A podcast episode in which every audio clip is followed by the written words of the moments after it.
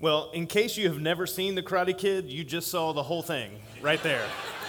I mean, the trailer was the entire movie, just about in perfect chronological order uh, for that. So, you, spoiler alert, I mean, that, that is the entire uh, movie. Here's the one sentence, I love these, description on IMDb of this 1984's cult classic.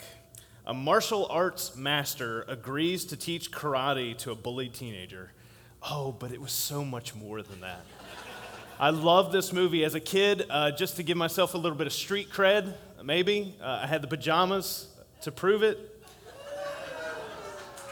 So I, I, don't, I don't know that I've ever worn a hat like that ever again in my life, so I don't remember what that was all about. But I had the, the pajamas. The classic teenager angst story with karate. This was amazing. This is a great movie. Who didn't want to have the skills to beat up the bullies? This movie is uh, single handedly credited, if you look it up and, and see how it impacted uh, this movie is single handedly credited with popularizing karate in the United States. I mean, this is why, this movie is why I took Taekwondo for just a little bit. Uh, I actually had a bonsai tree at one point in my life. I, I did, I, it's true, it died very quickly. Uh, and I continue to watch martial arts films. Now, I just want to let you know there's only three Karate Kid films. Uh, the next Karate Kid, that doesn't count. Some of you don't even know this one exists. The fourth one, that doesn't count. Even Mr. Miyagi couldn't count that. And I love Jackie Chan. I, I do. Jackie Chan is great. There's only three Karate Kid movies. All right. Karate Kid, it was the top rental video of 1984. It gave us classic line after classic line like, man who catch fly with chopstick can do anything. Wax on, wax off. And the always great, get him a body bag, yeah! now, did, you know this? If you go on YouTube, you've probably seen some of the uh, advertisements for this. You can, you can watch 10 episodes of the new Cobra Kai show, which actually has Johnny and it has Daniel LaRusso in there, and their kids are in it and all that kind of stuff. There's 10 episodes. So, like 30 years down the road, you can revisit all the great nostalgia from, uh, from the movie. And Daniel still looks like a wimp. Here, here are a couple, uh, just a couple like things that I find interesting, and, and, Chip kind of alluded to a couple of these things a little bit earlier. He talked to uh, what Ralph Macchio has to deal with with the film. Well, William Zabka, he's got a great last name, Johnny, he still has people who come up to them on the street and want to beat him up. Because like they, he has to explain to them, no, this was just a role for the film. I'm not actually like this. This is just a character. And Ralph Macchio, he wasn't 34, but at the time of shooting this movie, he was 22 years old. Can you, isn't that, I don't know, I just thought it was great. No, he was really 22 years old. Even the actors on set didn't, uh, didn't believe him. Now, uh, there's kind of holes in, in the movie, uh, but that's okay. You know, it's movie magic. So, I mean, Daniel did not have enough training time to actually win this tournament. I mean, this would have never happened like this in real life. He would have gotten his butt handed to him. But that's just how amazing Mr. Miyagi is. Like in this movie, I was never really impressed with Daniel much at all. I mean, he's kind of a whiny punk, and anyway, uh, Mr. Miyagi, though, he was amazing. His sage wisdom, I mean, he, he could do the thing, and it was just incredible to watch him. He had all these great lines. He would either regularly give you all the answers to life, or he would tell you when it doesn't matter whether or not you know the answer, because Miyagi does both, and it sounds great in a movie, but we kind of hate that in real life. Most of us gravitate to someone or something in our life that we think provides all the answers. It's either that or we distract ourselves from the questions. I mean, you look at Johnny and you look at Daniel's life, and they're not that different. At least their fundamental issues in life are not that great. I mean, obviously, Johnny has some daddy issues. I mean, you, you watch the movie and he kind of goes to John Kreese, the sensei of Cobra Kai, and strike first, strike hard, no mercy kind of mantra, and he just wants to be distracted from his problems. And so he goes and he learns and has this father figure from this guy who's really just caught up in his own ego and wanting to further his own psychopathic issues, you know, and, and pass that on to, to other teenagers.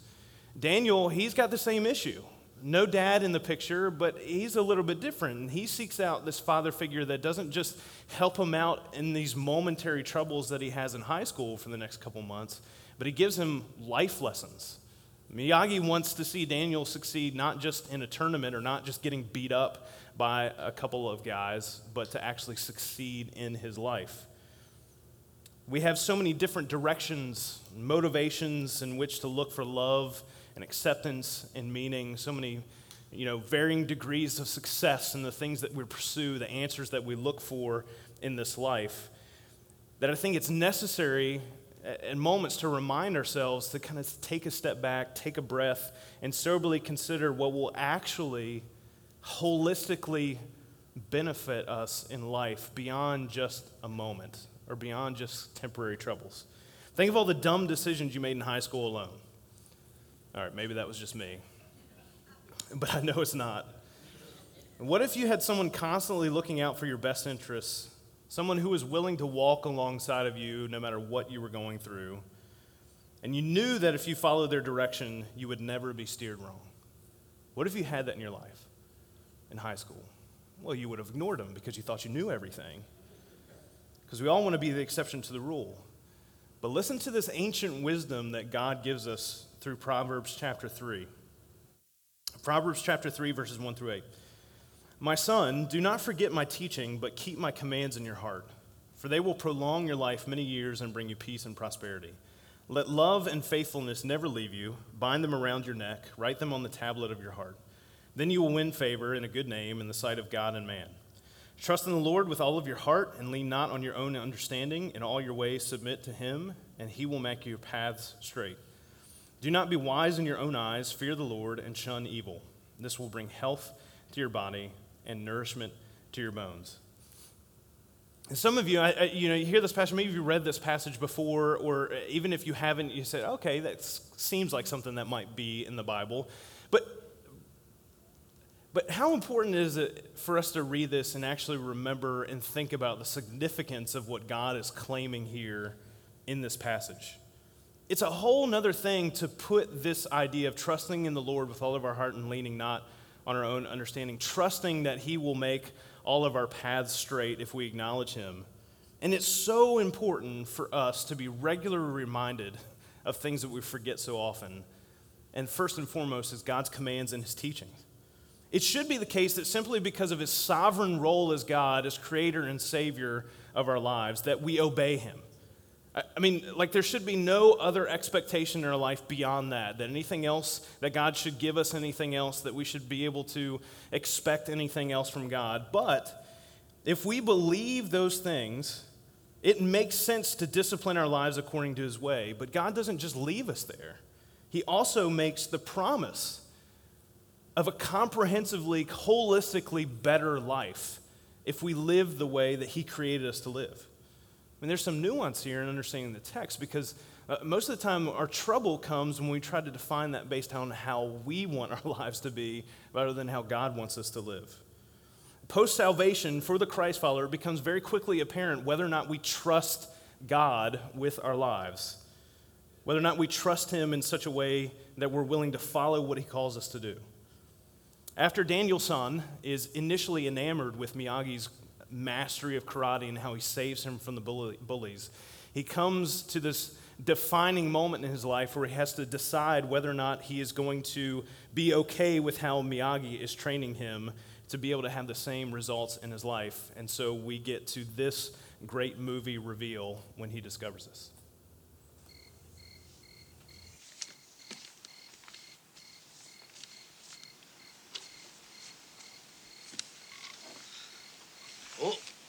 Spot.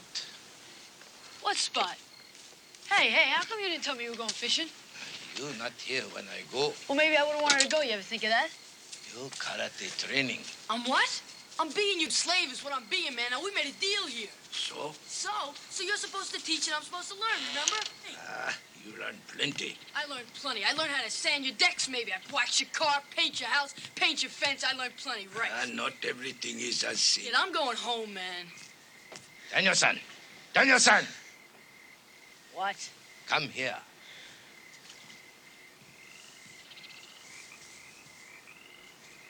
Show me sand floor. Sand floor. Sand floor. Big sucker, sand floor. Sand floor. Show me paint the house, Say, side. Blacklist. Side, side. Side, side. Yes. Show me wax on, wax off. That! That! That! That! Show me paint the fence. That!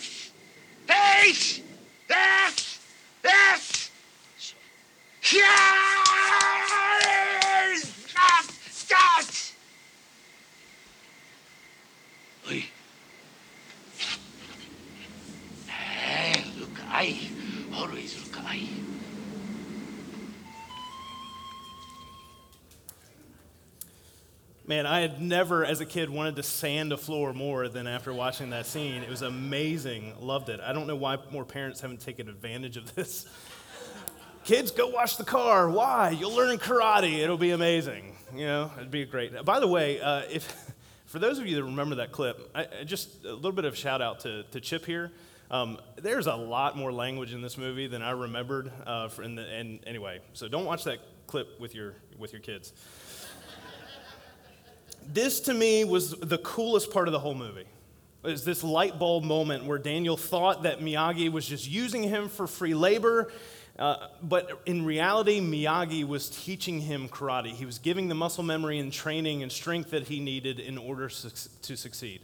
And all the dots are connected in Daniel's mind. And he realizes that Miyagi always had his best interests at heart.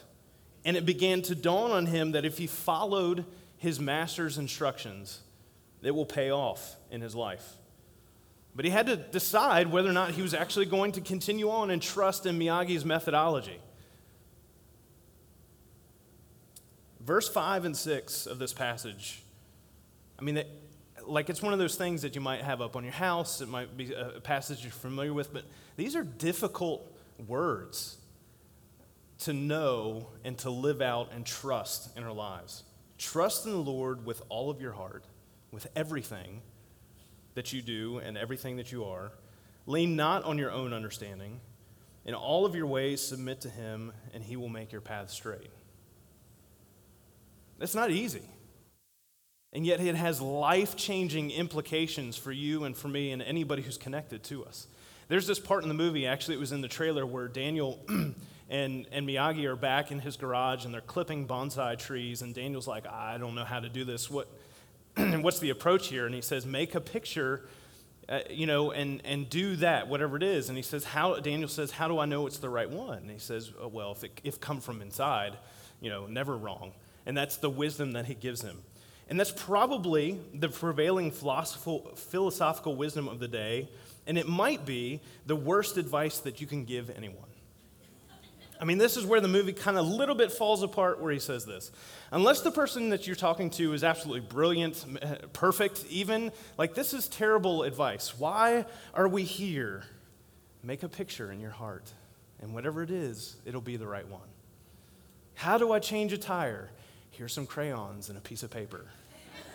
Make a picture, and however you think you want it to be, like do that, and that'll be great. No, this is terrible life advice. It doesn't work that way. Let me, let me talk to you. If, if you're a Christian, if you believe in Jesus, if that's something that you've been convinced of and you've seen God at work in your life and you trust and believe in Jesus for your salvation, here's what you and I should be developing our trust in. Knowing and believing and living out our trust in this truth that God's best interests are for our best interests. And when we get into trouble in our life is when we think we're exceptions to that and we switch it the other way around. And we want our best interests to be God's best interests. God gets the glory, the honor, and praise as our sovereign king. And when we forget his teaching or ignore his commands, those are the moments in which we miss out on his peace, on his prosperity, and our path seems to be all over the place. And it's ironic to me how often we think that these truths are meant to be punitive. But this is not how God speaks to us in this chapter. God is looking out for us through his commands. That's the mindset that he has. He's not looking out to, to get you and like forcing you to do things this way in particular because he just wants to see you jump through hoops, even though it would be perfectly within his bounds to be able to do as, as sovereign. God wants us to succeed, He doesn't want anyone to perish. In Philippians chapter 2, Paul writes to the Philippian church, he says, Therefore, my dear friends, as you have always obeyed, not only in my presence, but now much more in my absence, continue to work out your salvation with fear and trembling, for it is God who works in you to will and to act in order to fulfill his good purpose. Just as Daniel needed the discipline to train his body to be prepared to defend himself, you and I need the discipline of God's commands to prepare ourselves for life, whether or not we know the answers to the question or not. And it's a yes or no proposition. And the more we compartmentalize our faith and we kind of keep our church stuff over here and our God stuff over here and our thing over here, the more difficult it is for us to experience the faithfulness of God's promise in our life. And eventually, it just becomes impossible. We kind of fall away from it. There's this moment in the movie where um, Daniel, uh, Miyagi asks Daniel, Hey, are you ready for training? And he says, I, I guess so. And then Miyagi does this classic he tells this, this little parable to Daniel. He says, Walk on road, hmm? Walk on right side, safe. Walk on left side, safe. Walk middle, sooner or later, squish like grape. I can't do Miyagi. Neither, man, watch an interview with Pat Morita, you will be blown away. He doesn't, anyway. Here, karate, same thing. Either you karate do yes or karate do no. You karate do guess so, squish like grape. Do or do not. There, yeah, yeah, okay. Uh, understand? You know, and Daniel's like, yeah, okay, now I'm, I'm ready. Yes or no? Are you in or not? And our teacher isn't a karate master, it's the creator of the universe who chooses to work in and through us to accomplish his purposes. When we trust God's path, we can expect his promises in our life. Trust in the Lord with all of your heart, lean not on your own understanding. In all your ways, acknowledge Him, and He will make your path straight. Memorize it, write it down, print it out, put it on your mirror. put it somewhere where you're going to see it at work. Teach your children by this principle. I've used this uh, quote from G.K. Uh, Chesterton before, but I think it bears repeating. He writes in What's Wrong with the World The Christian ideal has not been tried and found wanting, it has been found difficult and left untried. Daniel was ready to quit on Miyagi because he didn't have all the answers. He hadn't been able to connect the dots on his own. And there's the temptation there for me and for many of us when we can't see the entire picture the way that God sees it, that, that it doesn't seem quite worth it to go through maybe some of the things that, that we go through and deal with things the way that God calls us to deal with them. But if we had God's view, I don't think we would question it nearly as much, if, if at all. Most of us wouldn't. If Daniel knew that he was going to win the tournament ahead of time because, because of following Miyagi's unorthodox method of teaching him karate, he would have questioned it a lot less because his issue wasn't that he wasn't willing to put in the work. It was just that he didn't know what was going to happen. The difference for us is that God has described his view to us. He shared what it looks like from his perspective. And it's an eternal one that he invites us to participate in. Paul uh, does his kind of Mr. Miyagi thing uh, with Timothy, who's kind of his Daniel-san. In 1 Timothy chapter 4, he says, Have nothing to do with godless myths and old wives' tales, rather, train yourself to be godly. For physical training is of some value, but godliness has value for all things, holding promise for both the present life and the life to come. This is a trustworthy saying that deserves full acceptance. That is why we labor and strive, because we have put our hope in the living God, who is the Savior of all people, and especially of those who believe. Hope in God. Trust in Him with your entire heart. Daniel says, I don't know if I know enough karate. Miyagi says, feeling correct. Daniel says, You sure know how to make a guy feel confident. Miyagi says, You trust the quality of what you know, not quantity. Mic drop moment. And I would amend that only slightly for our context to this. Trust the quality of who you know in your life, capital W. And when you do, you'll train yourself for godliness. You'll continue to work out your salvation, and you'll regularly remind yourself of God's teaching and commands and the promises that come along with walking that path. The only way that you're going to accomplish this in your life is if you know what God commands.